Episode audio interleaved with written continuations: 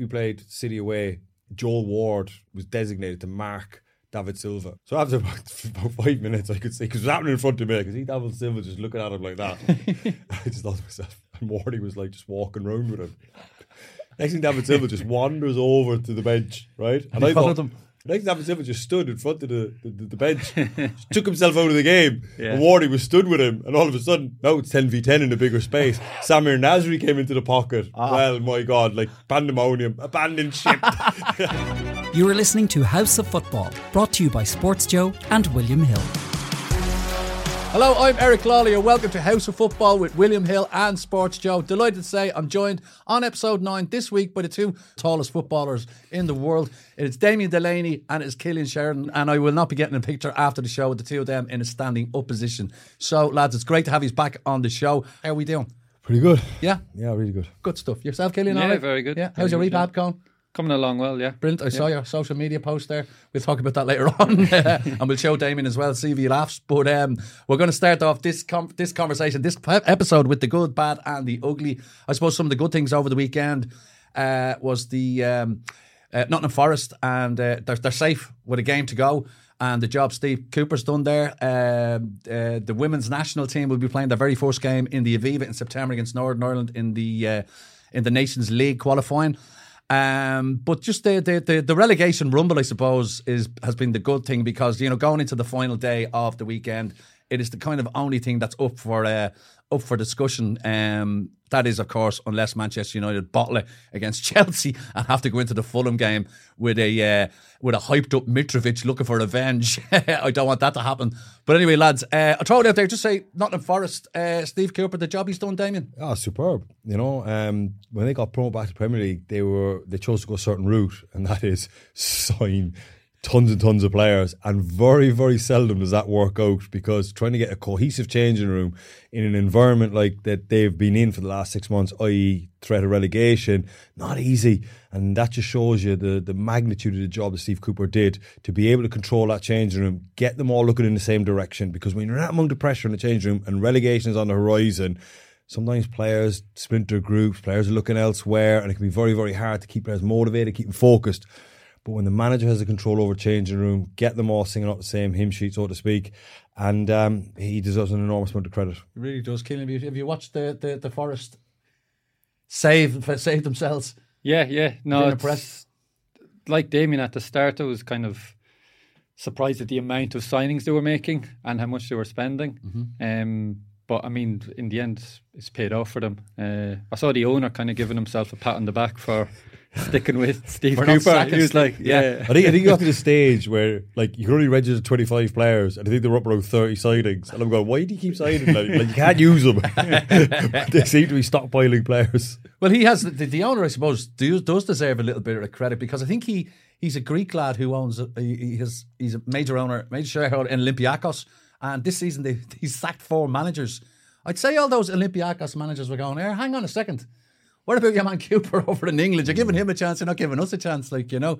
As you correctly said, Damien, managing those 25, 30 influx of new signings and moulding them into a team that eventually survived with a game to spare relegation is a noble task. And, you know, to all intents and purposes, I know we've got all the big managers out there, but Steve Cooper has to be, you know, in the consideration for Manager of the Year, considering the job he's done. Yeah, I think so. He should be in the consideration for it. But I mean, you know, he was handed, you know, an influx of players, but they were good players. Mm. They were some seriously. Now, that can work in your favour, i.e. if you get them all looking the same direction, you got a chance. But you also a lot of egos coming with that. A lot of lads that are kind of looking round Nottingham in January, weather's not great. Lads coming from Madrid, Keylor Navas, you know, is used to a certain lifestyle. And like I said, when they're under the pump and things get tough, it's very, very easy for lads to start going, ooh, if you phone their agent, if we go down, what are my options? And once that starts happening, you're in trouble. So for the manager to keep all them focused, motivated, he deserves a superb amount of credit. Have you ever been in a situation yourself, Cillian, where you've been in a massive squad, lots of new players in, and what the dynamic is like? Are you like, Are you looking at transfer rumours before a player is signed? Are you getting excited? Are you getting negative? Do you have your perceptions about a player coming in, and does it upset the apple cart in any way? Cillian was that player. Like, oh no, Cillian Sheridan. News lady coming in from Ireland. I was going to say no, but then when you say no, you're always the one that it's aimed at. Yeah, abroad it happens a lot. Like, I've had it before where I went over like at the start of a season and say beginning of June there's European qualifiers, the club doesn't do good and there's just a mass panic, and then they could maybe tell like 7 or 8 players, right, you're surplus to requirements. They bring in another 7 or 8 players thinking, right, that's problem fixed, and then just keeps carrying on, and then almost like every transfer window they just keep repeating and just trying to like catch themselves up to eventually have a successful squad. Eventually we get it right kind of thing. Yeah. It's by law of numbers kind of thing, yeah. So as you say, like the European clubs that you played for in early European qualification in the likes of June and July, and if they don't make it through those rounds, there's mass panic and they get rid of the players. Yeah, so we had one in Sofia. We got knocked out to, I think, a Latvian team who were lowly seeded. We second round got knocked out. And they've done that the next day. All the fans are going mad. Next day, they've come in and basically said to like 6 or 7 of the new signings who had literally signed like a month previous, 3-year contracts, and just told them, you can go find new clubs. We're going to rip up your contracts. This is the interesting thing though, and this is what I wanted to hear Cillian's thoughts on, is that in the UK, tightly regulated in terms of contracts of protected players are, you know, and I always had options to move abroad, and I always spoke to people that were abroad, and they're all like saying, well, you know, that can happen. And obviously, what options? Like, to go abroad and play football. Yeah. You know what I mean? So, like, when I was coming into my last year, my contract, you know, always, obviously your name shows up on the list, these other contracts, and you always get phone calls of agents. Oh, by the way, do you want to go here, there, everywhere? And I always thought to myself, that sounds great. But then you speak to players that have been abroad, and then it's like, well, you're not protected in the same way. Right. And those situations can occur. So obviously, no, by the way, I'm open to correction here, and I might be way off the mark, but like, obviously your thoughts on that, and the way they can just rip contracts up.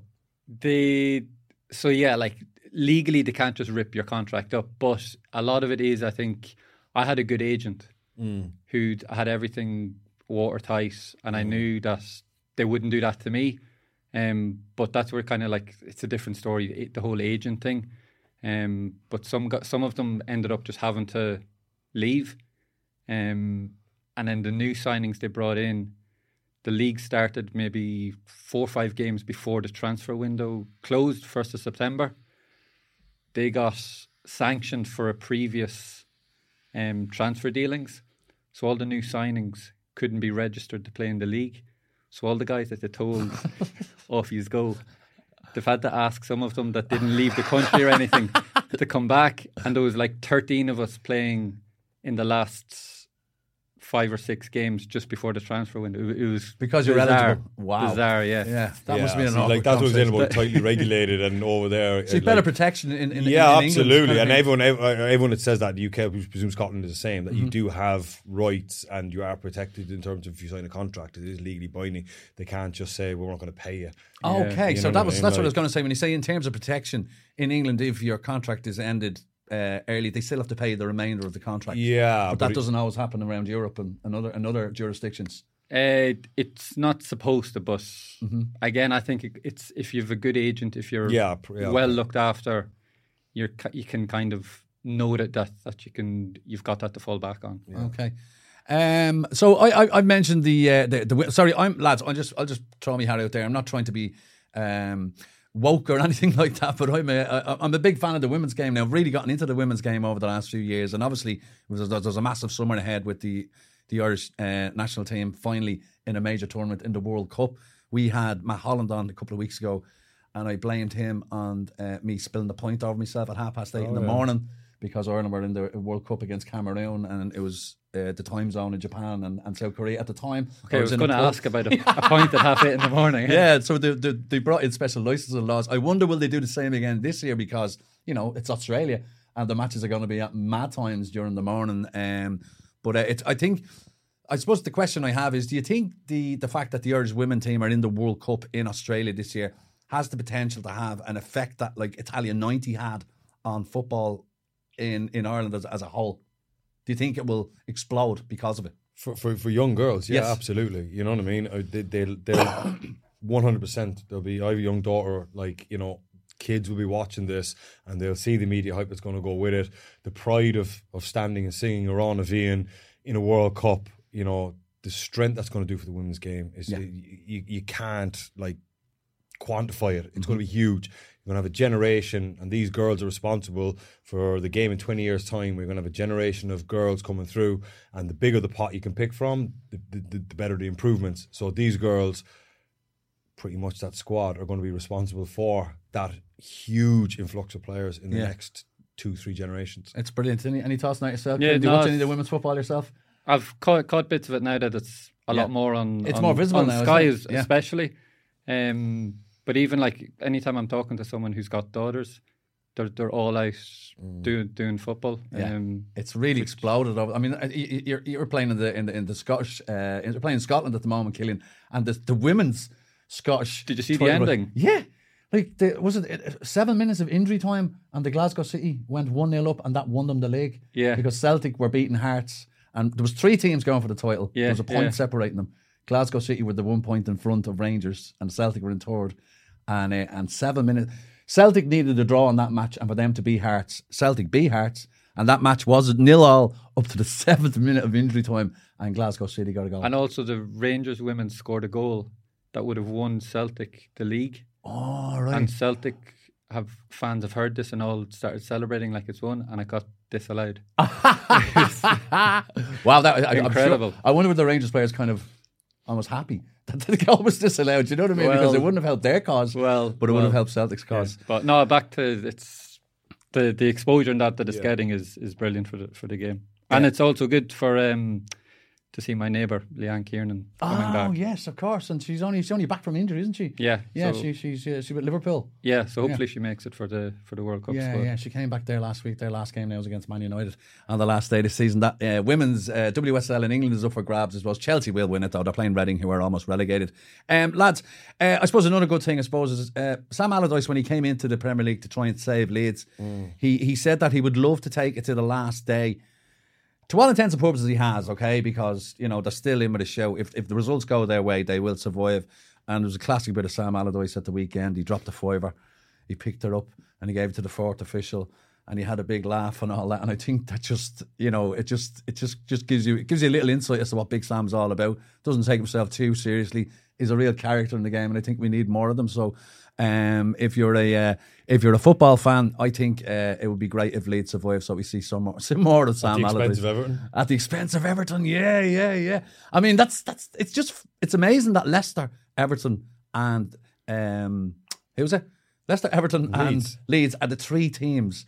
Or 2 of those 3 teams are going to go down. Leicester will be the biggest Houdini act ever, because I think we were all writing them off months ago. I just looked at the table the other night after the Newcastle game and I went, hang on a second, how have they got there? You know, they just seem to have just clawed their way into it.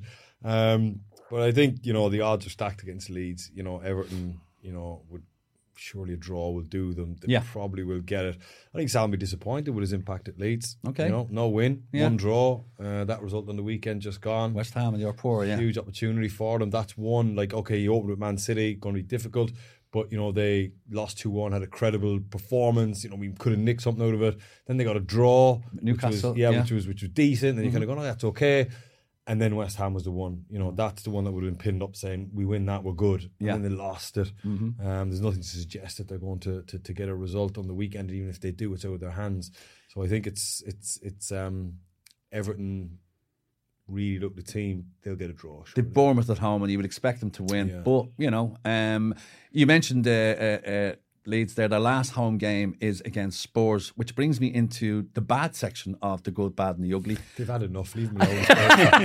Move on, man. No mass. Honestly, no mass. It's over.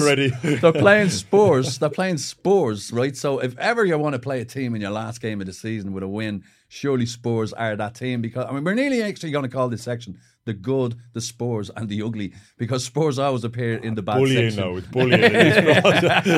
Leave him, he's already dead. Yeah, I know. But, like, what's going on at Spurs, lads, and what do they need to do to fix it? You know, if you're a sports fan, you must be so frustrated.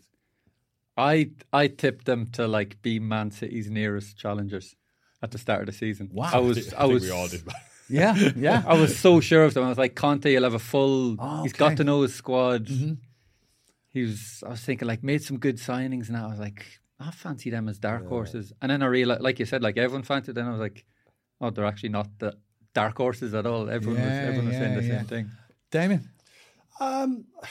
They were going all right up until the Conte interview in Southampton, you know. They were still... They were comfortably top four as well. You know, they were in the Champions League places. Things were going okay. They were on a bad run and they had a couple of mixed results, but you kind of always felt that he'd spin it round and they'd get moving again and comfortably finish in the top four, you know. And then that Southampton interview came where he just, like, laid it all bare. It changed everything. And that was just like, wow. And then he went, and I think the club were so unprepared for that. I think Levy was just sitting in his office going, oh my God, they were caught in the hop because they had no plan then. And they just went into panic mode, you know. Then they went, well, we don't want to sack him, but we have to sack him. And if we sack him, where do we go? And then they went, look, let's just, you know, keep the status quo. We're in a good place. Put the assistant in the charge. We'll work it out. We'll get Champions League. But then just the wheels came off and it has steadily just got worse and worse and worse. And now they've put themselves in a position where, can they get Conference League? I think they can just about get Conference League, but they're facing the mighty Leeds at Ellen Road, so I don't fancy the chances. Another bit of the bad lads is, I suppose I always come, and Damien always slagged me about this, I always come from a Man United angle, and last night the reports emerging that they've been linked with a move for Neymar. Whatever about the man's ability, he's a divisive figure, and the fact that they've even been linked to him smacks to me of what they've been doing wrong the whole last few years. It's another marquee signing for the sake of it. When I saw the rumour, I was like, oh my God, has Ed Woodward got his job back? You know? Neymar to United, discuss, Damien. That stinks of Man United, doesn't it? It's just right up their street, you know, if it happened. I couldn't have phrased it better, Damien. It stinks of Man United. As soon as I saw it, I went, classic United. You know, that is just them, you know. It's a big name, Alexis Sanchez type signing where you're kind of going like, but, you know, his best years behind him. He's a disruptive influence. He will keep the profile of the club as high as what it is, and that's what Manchester United are primarily about until this takeover goes through. You know, they have a share price to worry about, and, you know, signing unheralded players from the French league doesn't quite cut it for Man United, you know, and then moulding them, building them, schooling them into the top players. Doesn't being like Brighton or something, you know, whereas now they just think, well, we have a share price and we need to sign, sell, you know, jerseys, all the trappings that come with a Neymar. It's right up their street. So look, again, this takeover has to go through, and I'm pretty sure if the takeover goes through, you know, they might be under pressure for time in terms of getting a sporting director in place and then having a coherent plan, because it'll be quite late. I don't know what the latest on the takeover is, when it does have to be completed by. I'd like to think that the Qataris, it looks like them at the moment, am I right saying? Like, you'd like to think that they've got wheels spinning in the background. You know, they're preparing for the day that the signature's on the line, and they can just go bang and the plan is in place. Whereas if they get the keys to Man United and they go, right, let's have a look around, you know, it could be another couple of years by the time they unravel it. Yeah, that's a scattergun approach. You played against Neymar, Cillian. Did you notice during the game when you played against him, was he annoying as he appears to be to the general sporting public? No, it wasn't something I was thinking on the pitch at the time. Like, fuck, you're an annoying prick. Like, the weird thing that surprised me about him was, like, he's almost gangly. Right. Like, he looks kind of small, and I don't know, I always thought he was like a small kind of petite player with like gangly legs that he just keeps such good control of it, where it looks like he's kind of always out of control playing wiry against it. Yeah. It's so weird. For such like a silky technical player, he did look like that. Like, his feet were just like long and kind of fucking all over the place. Yeah. He's been frustrating us, but there was a moment I remember watching the World Cup where he scored the goal against Croatia, and it was a brilliant goal. And I said to my brother at the time, I says, that's what he's capable of, and that's what's so frustrating about him. You know, that he doesn't maybe apply himself as much as maybe even players of lesser talent. He hasn't maximised his talent, is what I'm trying to say. I'd love if he came over for United and just ripped it up. I'd love that. I like the fact that he's kind of like, he's like a villain in football. kind of appeals to me, where I like to him to do well, like against it all. Yeah, a maverick, so to speak. I think it's like, what is his age now? He's 31, I think. His injury record, like obviously the rumours of what happened in France, his excursions, his nightlife, you know. And then he'd be missing for a month, gone back for his sister's birthday every season. Yeah, it would be an atrocious signing. He would wind up so many people in England. Would you get the end product? Like I would live with all the carry on we're talking about if you're getting end product out of it, right? But I think the end product is diminished, you know, with the injury record, and you look at his numbers in France. Like he went from La Liga to Ligue 1, and now he's come back to the Premier League.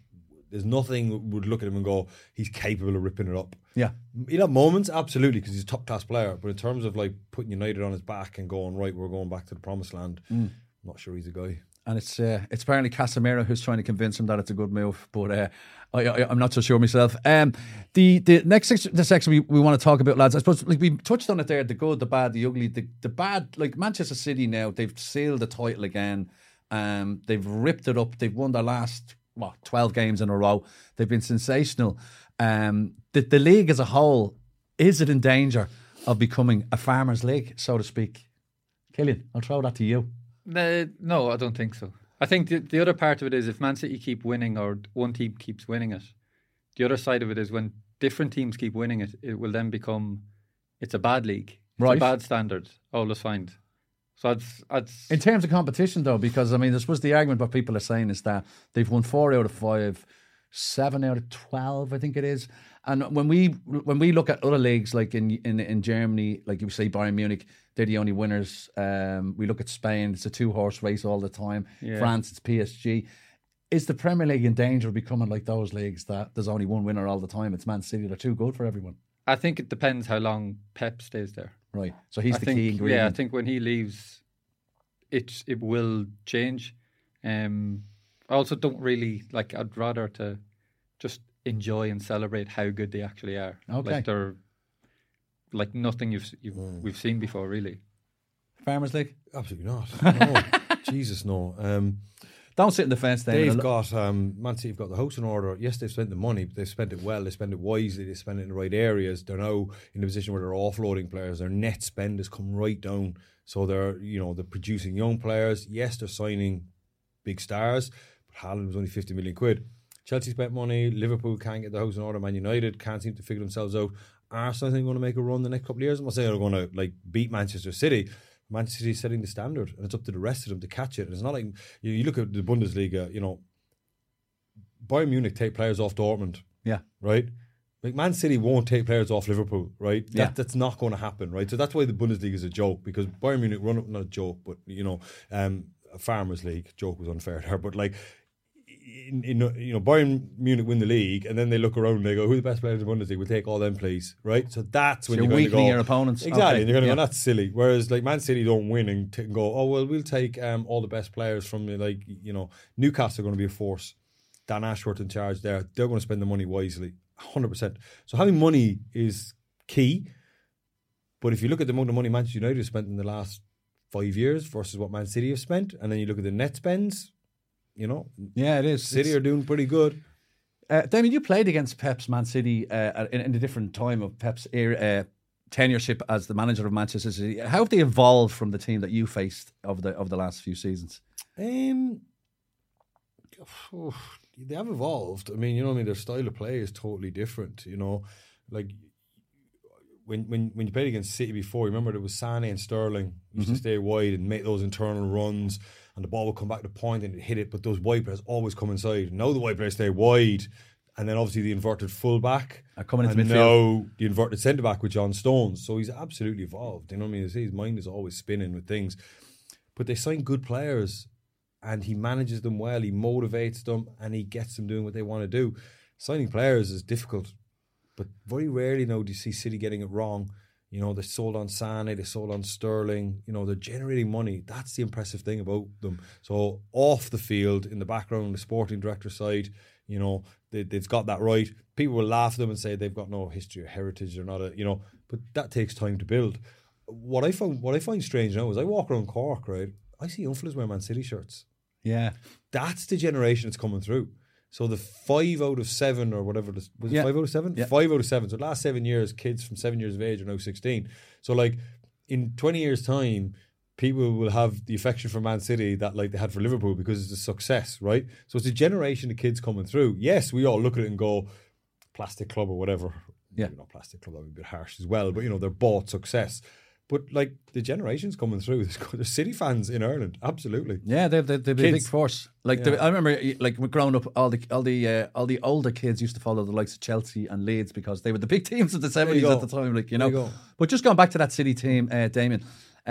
You, as he said, you came up with them a couple of times. Who were the players who stood out for you in that team that you played against them? And oh my God, he's some player. David Silva was the best. David Silva, yeah. David Silva was like the best football player. Like. He was just outrageously good. Like he would just drift off into like little areas and, you know, just silky on the ball. And like one lesson you learn with people that very quick is like, as I said, about you're trying to read the eyes of the midfield player. Where are they looking? Where was their last look? Can I start edging there to give myself a yard or two? Oh my God, don't do that with him because you will edge and he'll just whip it back on the other side. Like, so the no look pass, that was the toughest one as a centre back because you had to hold and then just wait for the pass to react to do it. But once you react, then you're late because you're getting there and it's already under control. He's already running at you. So like you can't. So he was class. He was special. Was it different when before playing against them to playing against them? Like, did you realise how good he was until you played against him? I always knew the highlight reel stuff, but it was the other stuff they did off the ball. Their selflessness of how they would sacrifice themselves in the game to not have a good game. They would drift off. Their team ethos. Oh, it was incredible. Like, so they would say, you know, if they're getting man-marked, they just drift off into areas and go, fine, someone else will come into my pocket now and do it. They're not going to have a good game, but they didn't have this attitude of like, you know, I'll tell you a funny story, right? We played City away and Joel Ward, who's still playing for a thing, was designated to mark David Silva, right? Man-mark him because he was the best player. So we had like a shape, like 4-4-1, and he was just basically, so Wardy was our most athletic, best player. So after about 5 minutes, I could see, because it was happening in front of me, because David Silva was just looking at him like that. I just thought to myself, and Wardy was like just walking around with him. Next thing, David Silva just wanders over to the bench, right? And I thought he was going over to have like a chat. And Wardy followed him anyway. Next time, David Silva just stood in front of the bench, took himself out of the game. Yeah. And Wardy was stood with him, and all of a sudden, now it's 10v10 in a bigger space. Samir Nasri came into the pocket. Ah. Well, my God, like pandemonium, abandoned ship. The plan we were working on, like, you know, so David Silva was basically like going, he knew 10v10 in a bigger space. I have another guy that'll come in there, no problem. He stood there for about a minute and a half. See Wardy looking at the gaffer going, what will I do? And he went, just hang on. Just there, like, that's just high football IQ, isn't it, really? It's just, you know what I mean, smart players, but like, so stuff like that, their work ethic, like, you know, yes, they're silky players, but my God, like they counter press when they lose the ball, they drop back into spaces, they really form part of the team. It's not a case of give the ball, do the highlight reel stuff and then switch off. So, Cillian, was the turn to you. You played against that Barcelona team in the Champions League. Was there any, or indeed across your career, who's the best player you've ever come up against, or that you saw in the flesh and went, oh my God, he's better than I thought he was? I used to always say Messi and Ronaldo because it sounded good, of course. But like as a striker, I'm not really going up against either of those. And it was the Barcelona team that I noticed the PK. It was the whole back four.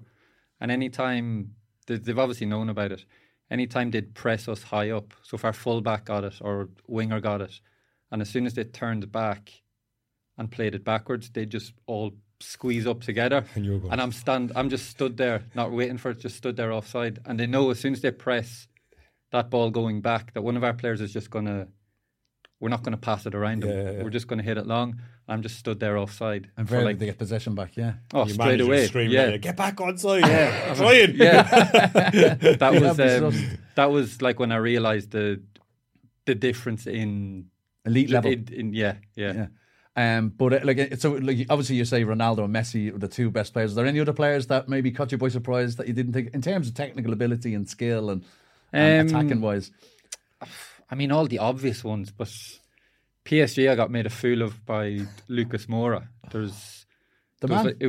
It went not viral, but it was a clip where it's shown his skill, and I'm the idiot trying to defend him out on the wing. I came on left midfield, not even as a winger or a striker, left midfield at half time. With the Cypriot team? Yeah, I get away against PSG. Wow. And I was like tracking back trying to help, and I'm just like fucking all over the place. It was, and you had it in circles, like you had it in a dizzy spell kind of thing. Like, yeah, okay, yeah, right. Yeah. Lucas Moura, like he's another player, but he's leaving Spurs now. But another player of fantastic ability, famous for his hat-trick for Spurs in the Champions League semi-final. That was probably his biggest moment. And then his last big...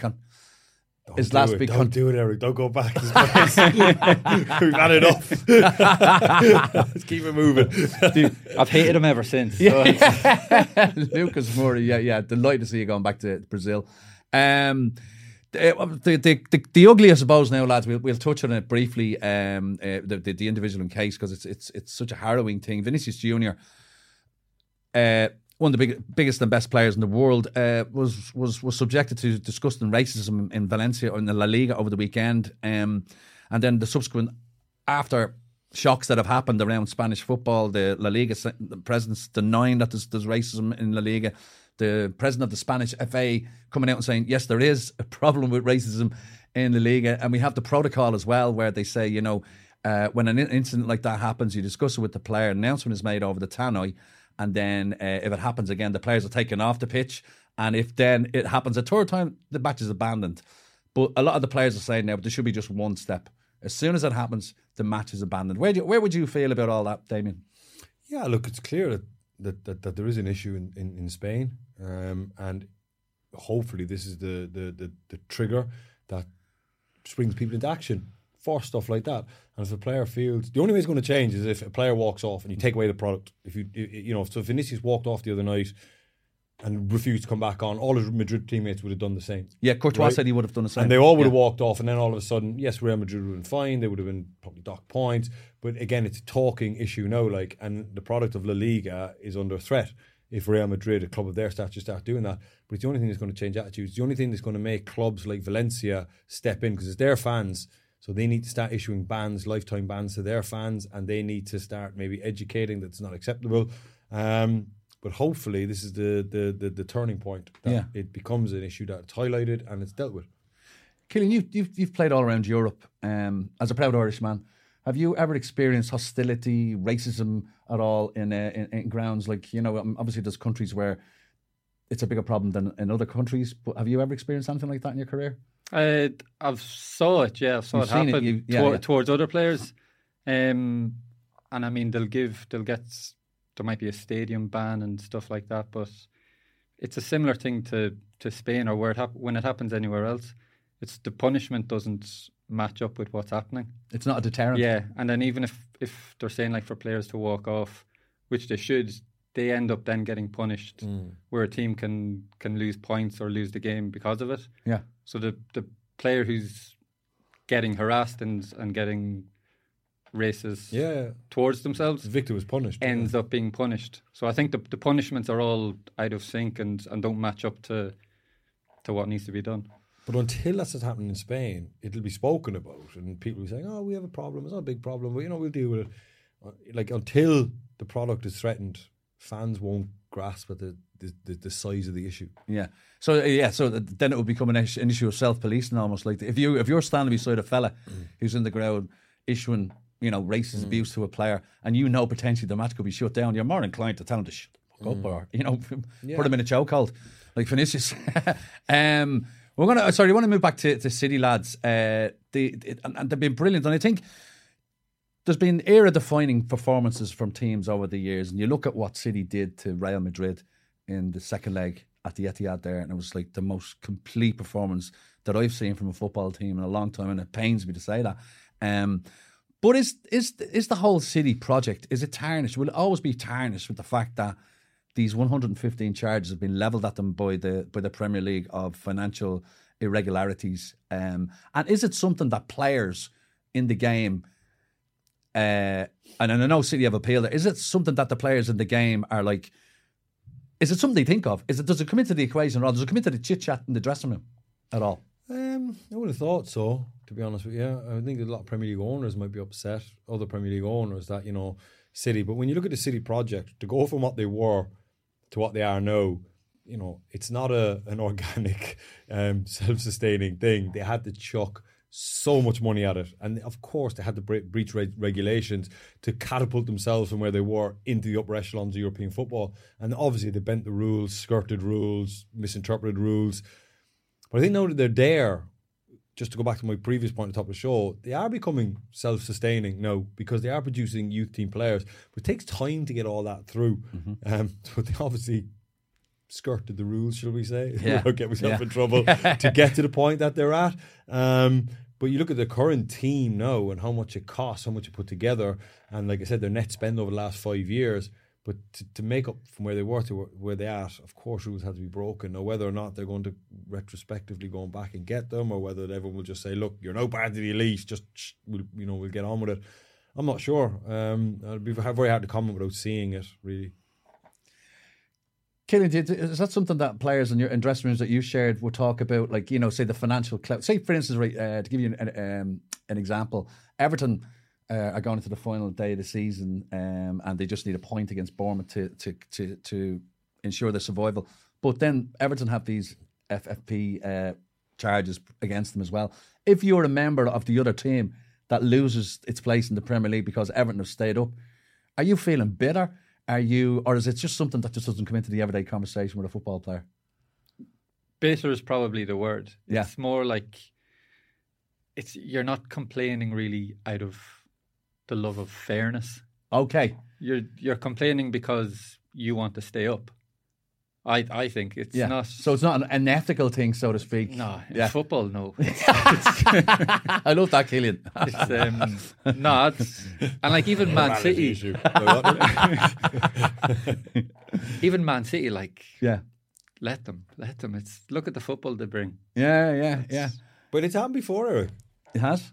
Sheffield United and West Ham, Mascherano and Tevez. That's right. Right, and that rumbled on because I knew players that were involved because a lot of those Sheffield United players, you know, lost money because they got relegated. They their wages they lost bonuses, they lost future earnings, and a lot of them sued. Maybe is right, maybe not the right word, but argued it, civil action or whatever, something like that. Yeah. I think they won. I remember hearing stories that they all got paid. You know, they argued a case and they settled and they said, yeah, you're right.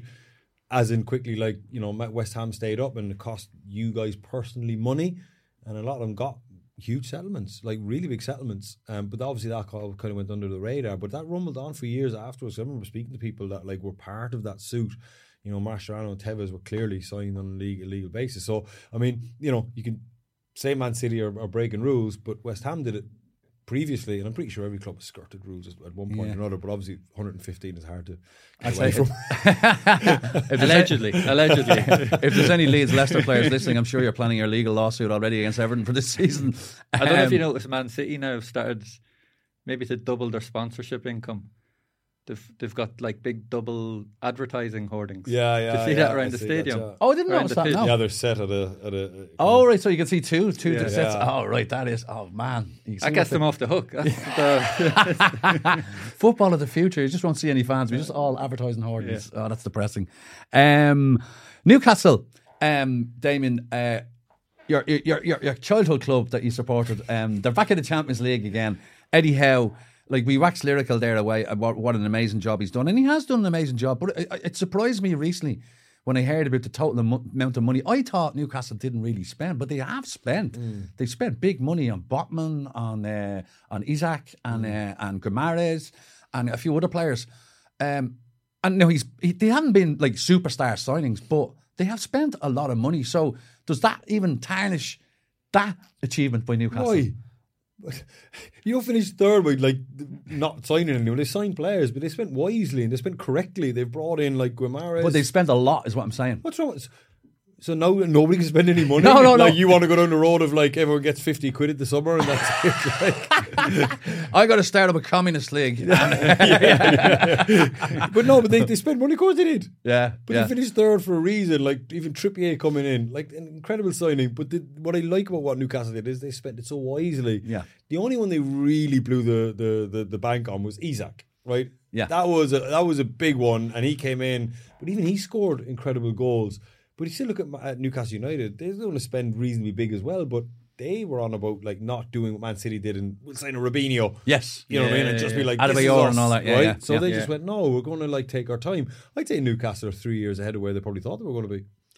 I was looking at the before the match last night, they were talking to the Newcastle fans. A lot of the Newcastle fans were saying they would have been really happy with a top 10 finish this season. So it just shows that maybe they have. I think so. I think they've massively overachieved. And I think that now the club are probably in the background going, okay, Champions League football, we're obviously bringing a different calibre player with different budget because of the financial fair play. Their income is going to be huge, so they can, you know, so. But Dan Ashworth is the key man there that they got in. That's the best signing that they'll have made. Who was that? Dan Ashworth, the director of football. Oh, okay, right, right. Like where did he come from? Brighton. So they nicked him out of Brighton. But he, by all accounts, is like, he's the one that started the whole Brighton. Right, okay. So he's the one now that is like going to keep the reins on this and keep the car on the road, because it'd be quite easy for this thing to go like off the rails altogether. And I think he's the one now that'll have a serious, by all accounts, everyone I speak to.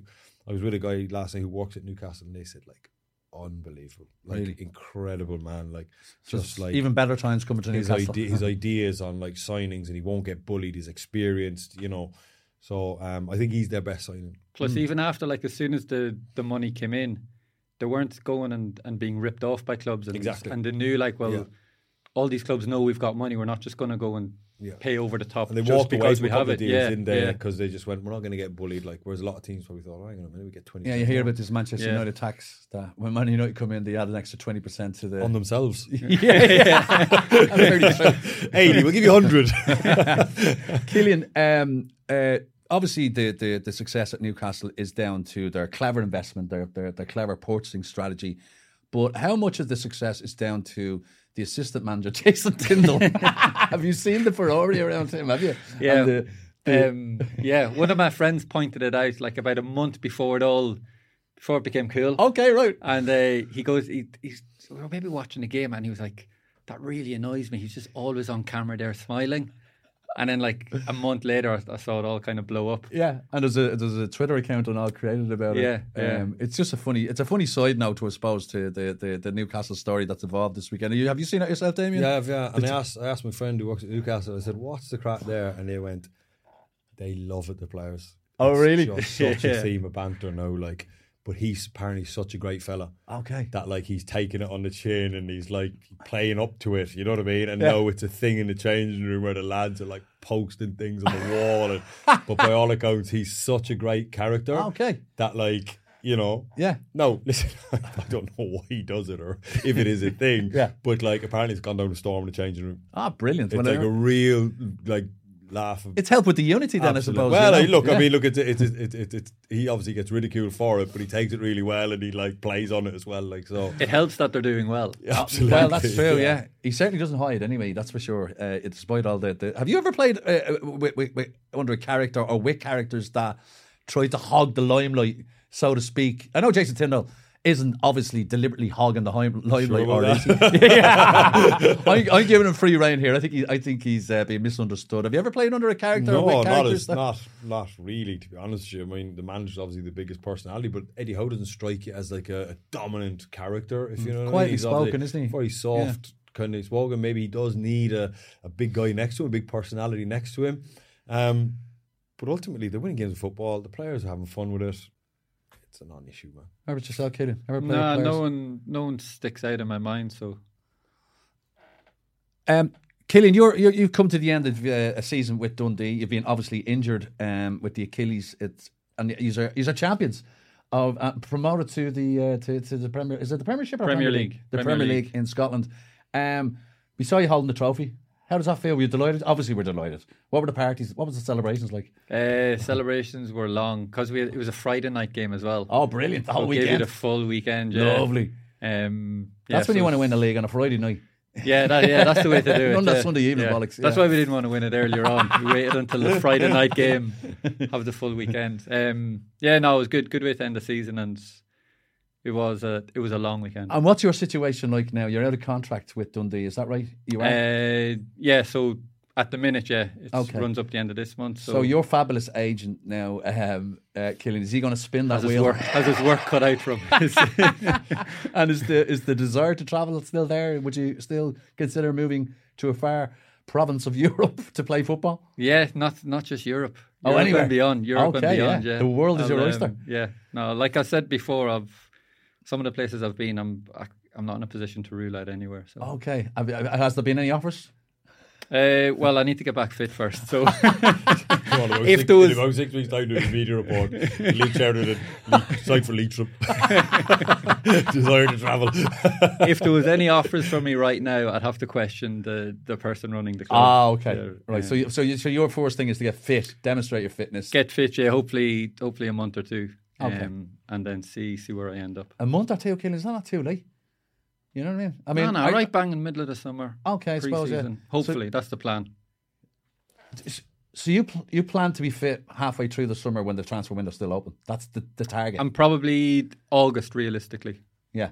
Okay. So yeah, but he doesn't need the transfer window.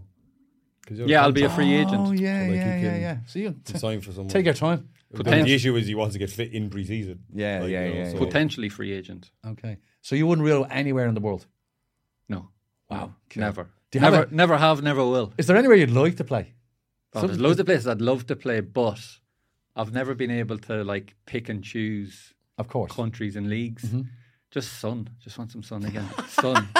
That winter there was depressing. I say a Dundee winter's a harsh winter, is it? It's Scottish winters. Yeah, I could remember. It's long and dark. David, how do you deal as a player with this time of year and the uncertainty over new contracts, possibly your contract's coming to an end? How do players deal with that uncertainty?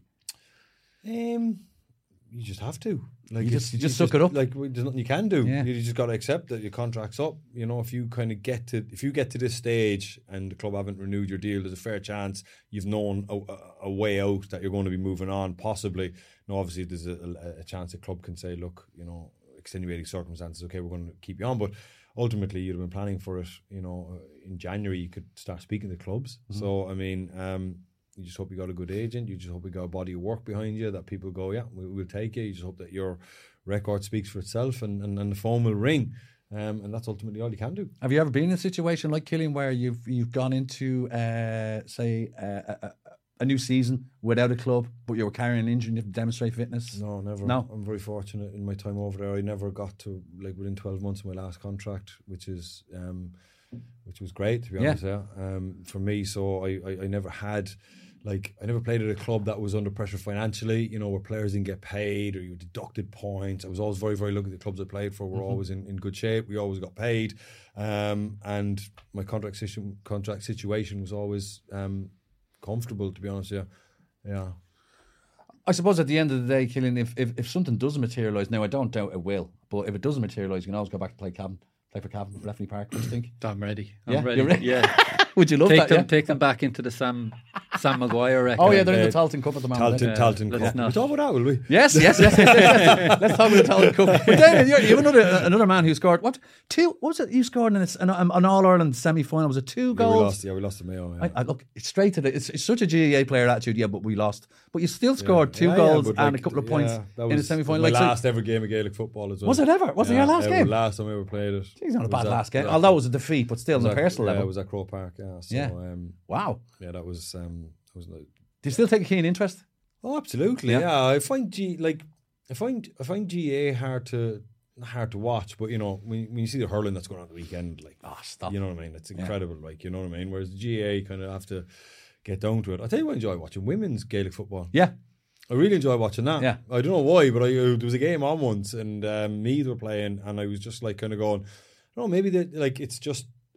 I don't know, the men's game with the blanket defense and all this carry on, you know, could take it or leave it, to be honest with you. But the women's was they have a proper go. A proper go, and the skill level and the pitch was nice and players getting space and they were kicking points and stuff. So it was good. I enjoyed that, to be honest. Yeah. You still happy with the? Would you still tune into the GAA? No, I'm the same. I can't watch it. You can't watch it. I think it stinks. I just can't watch it. Right, it's a weird. So he doesn't live in Ireland, so he can say that. I just think it's weird. Yeah. It's weird watching how it's like a possession bit. It's just weird for me. Yeah, the blanket defence and the endless hand passing. I took my small fella down to every Cork league game in January, hurling or football. It was on in Party Keefe. So I went down and I watched it, and you know, I could decidedly watch Gaelic football. I loved it. Obviously, didn't know what was going on, but like some of the games were just like trudging off stuff. Like, but then the hurlers came out, and you're like, going, well, it was exciting, you know. Yeah. So I think if you love football, you love it. But I hope the game evolves past this, you know, stalemate. Yeah, slow. Yeah. Like when I see Gaelic football teams get into the 21. And then come back out, recycle it, and end up back on their own 45. I kind of go, started. Like, lads, like you're in the 21. Surely, like the art of kicking from open play, you know, somebody has to be able to work an angle and get a shot off under pressure. There are players that can do it. Obviously, David Clifford and people like that, you know. So, I wouldn't. Yeah, I'm going to stop talking now. Yeah. And just one final thing, I suppose. Great win for Cork on Friday against Sligo in the League of Ireland. Good, man. Brilliant goal, by the way. Awesome goal. I saw the goal and I was like, that's one of the finest team goals you'll see anywhere. See, Dan McDonald tweeted out the other goal that was scored by Drogheda against. Which was a cracker. But I was like, cracker, but like I was there going, Dan, you tweeted the Cork one there. Because the Cork one was just as good, like in fairness. Then they moved it round and a brilliant finish. Brilliant ball by Joe Brian Whitmarsh into Keating, and Keating, great little finish. Like so, look, Cork had a good win and much needed as well. Drogheda had 1-2. Yeah. So we needed to keep that gap to 5 points. And it looks like, I hope that it's a corner turn for us. And is the any closer to appointing a new manager? None really. Still up in the air, the process is still ongoing. Okay. We're still looking. A couple of things, couple of interviews and a couple of meeting people, but the people we're kind of looking for are kind of maybe involved in other situations that we're waiting to unravel at the moment. Yeah. So, but at the moment, Liam Buckley's doing a great job. Yeah, vastly experienced. Yeah, vastly experienced. So Liam is doing a good job. Got a win the other night, which will be huge for the players' confidence. And a big game against Rovers coming up on this Friday. Come on, Cork. Anyway, so we've come to the end of House of Gaelic Football. I'm joking. We've come to the end of this week's episode of House of Football with Sports Joe and William Hill. I'd like to thank my two guests, Cillian Sheridan and Damien Delaney. We'll be back again next week for more football conversations. So subscribe, like, follow, tell your friends, do what's right. Thank you very much. We'll see you all again very soon. You've been listening to House of Football, brought to you by Sports Joe and William Hill.